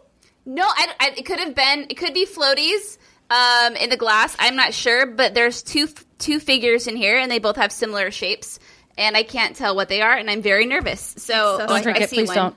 Don't drink I'm it. not. I'm not. I'm just gonna. okay, good. I don't want. Okay. I'm very concerned for you. People so, pay continue on, for continue. tequila with worms in it. tequi- yeah. God, it's stuck under my nail. What? It, okay, continue. Oh. Sorry. This is very. This is very dramatic, and I'm very concerned. Are we I don't good? know what it is. You. Good. It's okay. Okay. I don't know. Okay. I'm just gonna let's go. nail bugs. Um, so we kind of touched on this last week when we were, or the week before when we were talking about our pile of shame.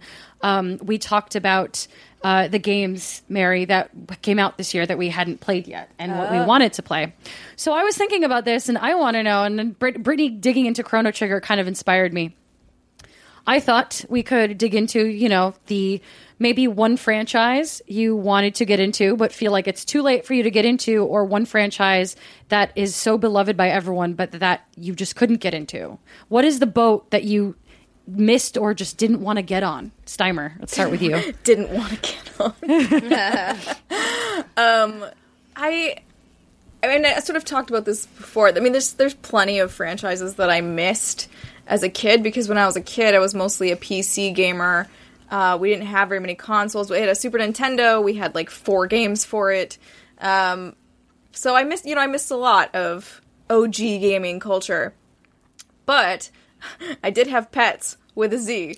That's Oh no. I loved pets with a Z. um. So I mean, there's a lot like Metal Gear Solid. I never got into. However, I don't think I'm heartbroken over that. I think I'm okay with that. I've come to terms with it. Not a stealth fan. It's. I've tried playing the new one, um, Phantom Pain, and I don't know. It was just the the funniest part. There was a really funny thing that happened. So I was stealthing and watching this dude, one of the enemy soldiers, and he walked up to near where I was, but I was hidden. He didn't see me. And then for whatever reason, he just turns around and starts running. And dude just runs off Oh, the dear. map. Like he just keeps going. I was like, run, Forrest, run. I don't know where he went. He never came back. Like I thought he was supposed to be on a loop of, you know, like here's my little pattern of where I go as an enemy Mm-hmm. kill me at some point. But no, he just turned and ran forever. Infinite Welcome running Metal Gear Solid. it was really weird. Um, but yeah, I don't know. I just think the gameplay for me isn't super fun. Like I don't really enjoy 100% stealth games because I tend to mess it up and then just fire everything, and I feel like a failure because of that. Um, especially in a game like Metal Gear Solid, where you re- you are supposed to be stealthy, you're not supposed to run and gun. Um, so yeah, so Metal Gear, um, Final Fantasy, I guess would be the thing that I thought. I mean, because I'm already playing Zelda, I'm re- I'm I'm fixing the Zelda situation. I'm staring at you right now. The Zelda situation has been fixed. That's Or being rectified. It's, it's being rectified. Ha, Final wrecked. Fantasy, I have played them. I didn't play them growing up. I played. um Is it ten? The one with Titus? Is that correct? With the Yes, awkward and thank, laugh. and Yes. thank you for saying it the correct way because Titus is a shitty pronunciation. Who says even though it's the Titus? correct one? I did for growing up most of my life. I was a wee lass. Forgive Oh me. dear. I said no, Titus. Titus. Um, Titus. Like Titus, title? Will- like Titus Will. Like, Like that's a- what I think of. Like, a Titus Will wave. Hyundai. Whatever. Oh, I get it. okay. Um, I played mm, like ninety five percent of ten. I'm at the end of it, and I won't finish it. Why? I don't. I don't know why. I just How have long- No, I Let's have finish no it. desire, no desire to go back and finish it. Um, it's on my Vita, which now doesn't work very well. So I don't know that I Getting can hotter anymore. in here because you're pissing off Alexa. I know. the I'm last the last five percent of the game is so good. I almost want to Oh, is it? stream it with you because it's like the most unbelievable uphill slog of boss battles ever. Oh, that sounds terrible to me. That sounds She's amazing. not into it. You're not selling it. I mean, maybe if you're there to coach me, it will be okay. Okay. That would I'll be wear, fun. I'll wear like a little coaching uniform and I'll be oh my God, like, yes. okay, Steimer, now you Use gotta this. Fight the because- giant thing that looks like a giant flying penis. You get on its back. It looks Sin looks like a giant penis. I'm sorry. He kind of does. No, anyway, continue. It. Now Um, I'm sold. I know, Mary, penis. right? That's why it's called to Sin. Revisit. giant penis. So yeah, I don't know. Final Fantasy's just been that franchise where I've dabbled in it, but it's never grabbed me the way I'd ever hoped. Um, and I mean, granted, here's the other. You're gonna yell at me for this one too, Alex. I'm so sorry. Um, the one with oh. lightning was like another one I tried to play. I don't remember. Oh, the Final Roman Fantasy numerals. 13. Yeah, that game was not great. and then that wasn't that great. Oh, Although the worst part of it was, so I made it up to this point, and I'm an idiot, so I had sold this item, and then I was playing. I was trying to to beat this for the first mini boss or whatever you you try to fight, and I go to Clements because I, I think I worked at IGN at this point, and I was like, Clements, what is the deal with this fucking thing? Like, I can't. I can't beat this. This is impossible. He goes, "Oh, you need to use this item," and I go, "I sold that. I sold it. what do I do now? And he just looks at me. He's like, I, I You're don't know what to tell you. You're screwed. and I was like, Don't- "Well, I guess I'm done Don't sell your shit. I guess I'm done. uh, yes, I mean that was a valuable lesson to learn, but it meant I was never going to finish that game. Um, so yeah, that's why that's why I was so. When I asked all of you, I was like, "What can I sell in Zelda?" Because I was really scared. First question you asked. What, What am I sell? allowed to sell in this game? What you Don't selling? use lightning as a good example because like that's like infamously known as not a good game. I mean, like Yeah. it's got uh, it's got a timer on it, which people like infamously hate, right? Like it's got like you have this I never much even time made to it to beat the it, timer. and then you have like I, I just think That's that's, the, not oh, a that's good the third one in the series. Oh, is it? also not great. And then it's it's like if you can sell an item that you absolutely need, that's just like poor design. Like who Yeah. let you do that? Come like, on. Yeah. somebody sh- somebody out there should have tested it and done exactly what you did. I don't know. That seems I'll, weird. I'll help test the games and be the idiot that does stupid shit. Ghost Timer. You'd be a great game, t- game tester, Steimer. Um, I So- did play Seven a little bit, but I started playing it on Clemence's PlayStation, um, Okay. and so therefore, I I don't have the save file. so that We I should stopped play playing Seven. I'm overdue now that the remake is coming out. it. Yeah, I was totally, uh, I'm a totally down to play it with you. I uh, just played Seven for the first time several months ago, and it still holds up. Do it. Yeah, it's a good game. Yeah. What about What you, you Brittney? on, What's Britt? your I played franchise on of a- shame? Oh, oh yeah. So I have a bunch. Um, the first Oh, and foremost, well, Metal Gear Solid, um, like Simon said, but I'm also okay with that. I think for me, it's more of like the FOMO, watching everyone get all stoked for it, and I'm like, I can't relate. Um, but a major one is Kingdom Hearts, and again, it could be because You of all the I think like hurt this is me. just the Alexa crying. I am podcast. wounded. No, no, no. Um, so my first like introduction to Kingdom Hearts was when I was around 13 and my friend was playing the game. And around that time I was really obsessed with Final Fantasy 9. And I thought I was such a badass because Final Fantasy 9 was kind of like a mature Final Fantasy game. There was swearing and like sexual innuendos and like flirting and I had a huge crush on the main character. Ass character. grabbing. You forgot the ass Oh, grabbing. The ass grabbing. That was the first thing that came to mind. The ooh, soft. It was glorious. What? Um, yeah, it happens. And I like And That's so- a good time. I watched my friend play Kingdom Hearts, and I'm like, oh, this looks too kiddie for me, you know, because I thought I was like a badass playing this like game. Um, and so, unfortunately, I was just turned off from it for many years. And now that I like to think I'm older and wiser and an adult, I have much interest in the game. Um, and it, it was going to be my next treadmill walking game, but Chrono Trigger took over. But Ah, yes. I do want to play that. Um, the other series I have written down that I really wish I would have gotten into Castlevania. Sorry, um, Suikoden. Suikoden. Is it? How do you say it, Alexa? Suikoden? Suikoden. Is that how Girl, you say that's like it? so up your alley. I, th- and that's what I'm saying. Like that's why, and it sucks because I own all of the games. I just never played them. I don't know why. Uh, yeah. So just in Shining Force, that was another series I never got into. So it's just mostly like JRPGs. Okay. Did you ever Sad play? This is not a game franchise anybody would know of, but did you ever play Lunar Silver Star Harmony? I can't remember if I. Oh my god, Lunar's so good. Oh no, I never played it. But my again, God, one of those so games. I watched my grandma play it, and uh, never got into it. that's But like my favorite JRPG. Damn it. What about you, Mary? Mary? I'm trying. I was trying to like look up a few because I you you guys mentioned a few. Like I I never uh, got into Kingdom Hearts. I played one. it's but, hard. Uh, I wasn't. Yeah, I wasn't able to like super commit. Um, Some of us wrote a book on it, and it's totally okay. You Some don't have to. some of us some of us are uh, authors. So Uh, Well, while you are while you yeah. are you are gathering your thoughts, Mary, I'll throw yeah yeah mine please out there. please please. And I thought about this, and when we were talking about our pile of shame, I was thinking back and uh, thinking about you know all the other games that were announced at E3 this year that we were talking about, and I missed the boat completely, totally, and utterly on the Elder Scrolls. Yeah, Really? interesting. Yep. That's fascinating. I watched my little brother play Skyrim and multiply cheese wheels and watch them roll downhill. Um, I watched him fight bears that then floated and spun up into the sky after he killed them.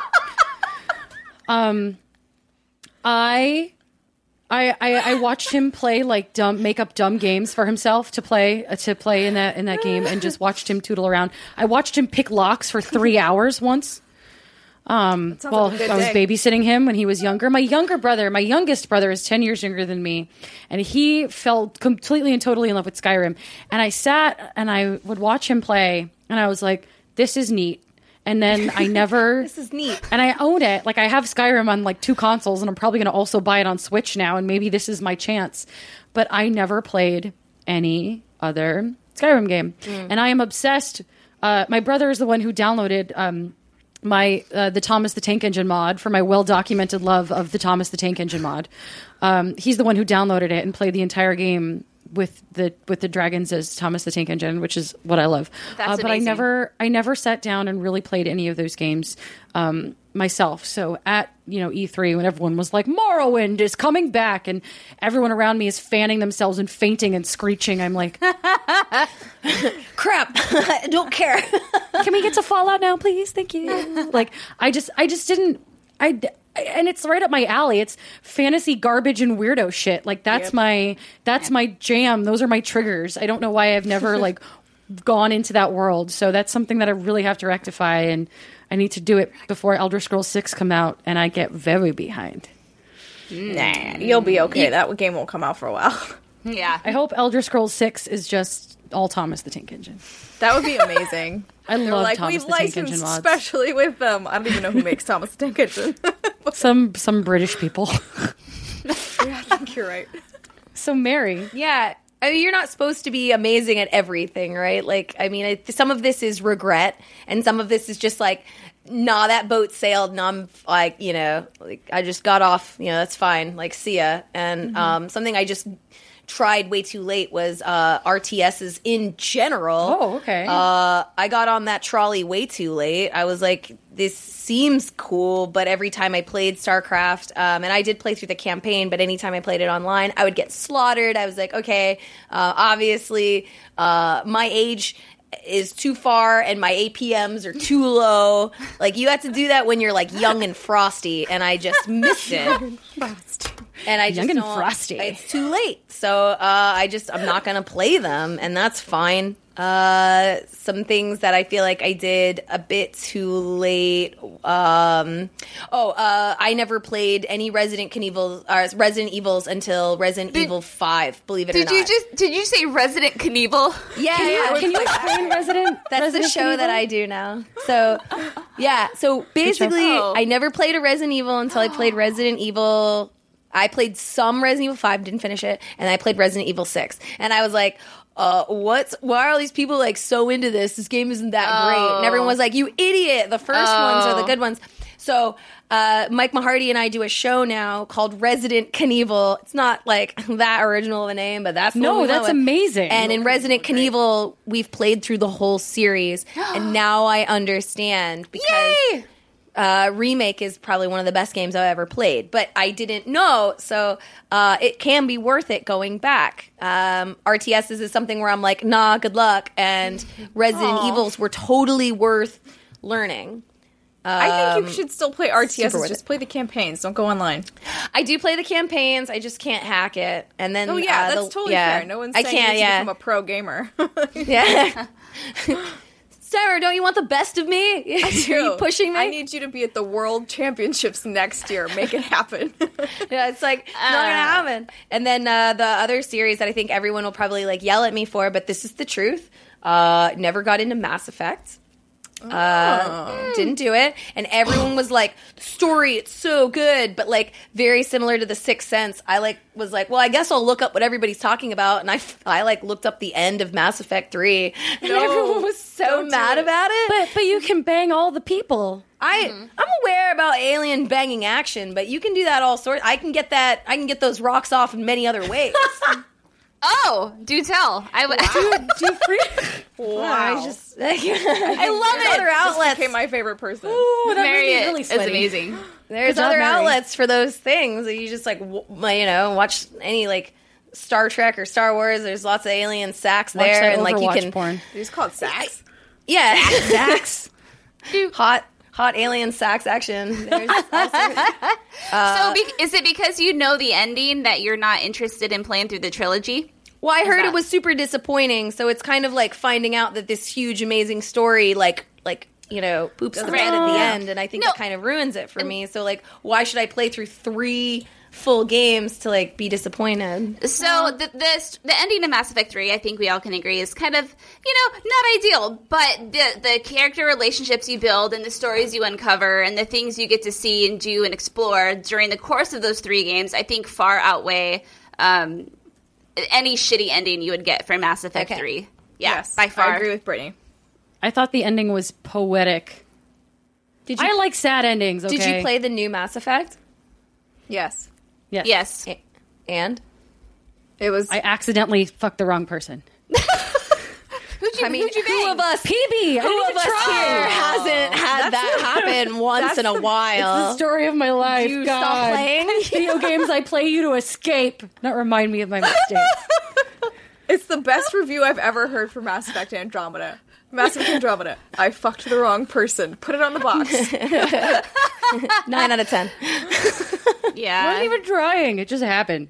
That's uh, we. That's how it happens. Excuses. Yeah. It just happened. oh happened. boy. Oh boy. Um, any any last ones you want to throw out there before we end this podcast, and then I yell at all of you. oh, please yell. I'm not gonna- actually going to yell. No, I'm good. Oh, okay. No, I think because I'm of good, Kingdom man. Hearts. Yeah. So, Mary, I'm so excited that you came by today. Thank and I'm you guys so excited we did this. Where can the internet find you? You guys can find me. Uh, probably the best way to find me now is on Twitter, uh, Mary Kish. Um, I'm not on camera as much ever since I left GameSpot. I do a lot of production behind the scenes. I'm typically uh, the person constructing a lot of uh, live shows now, um, but I am a producer on Twitch, and every once in a while, I definitely host on there. So if you guys want to see me uh, being silly, that's probably the place to find me. Um, and I do like uh, just a lot of guest appearances on awesome shows just like this one. And you do Indie LP. and I do Indie LP. So every Monday, uh, you guys can find me on Misscliks, which is a, a group of uh, streamers I joined because they're about uh, positivity and uh, good role models in video games. So Misscliks is a sweet organization that just has like a bunch of uh, women streamers that want to be cool and make a positive environment where everybody feels welcome. Um, so I joined that organization and I stream indie games every Monday there. Uh, and I will be playing Black the Fall next Monday, which I'm really excited about. Um, it's kind of like uh, Limbo if it was set in communist Russia. Nice. I'm. That sounds I know, I know. If that doesn't sell it, I don't know what else to say.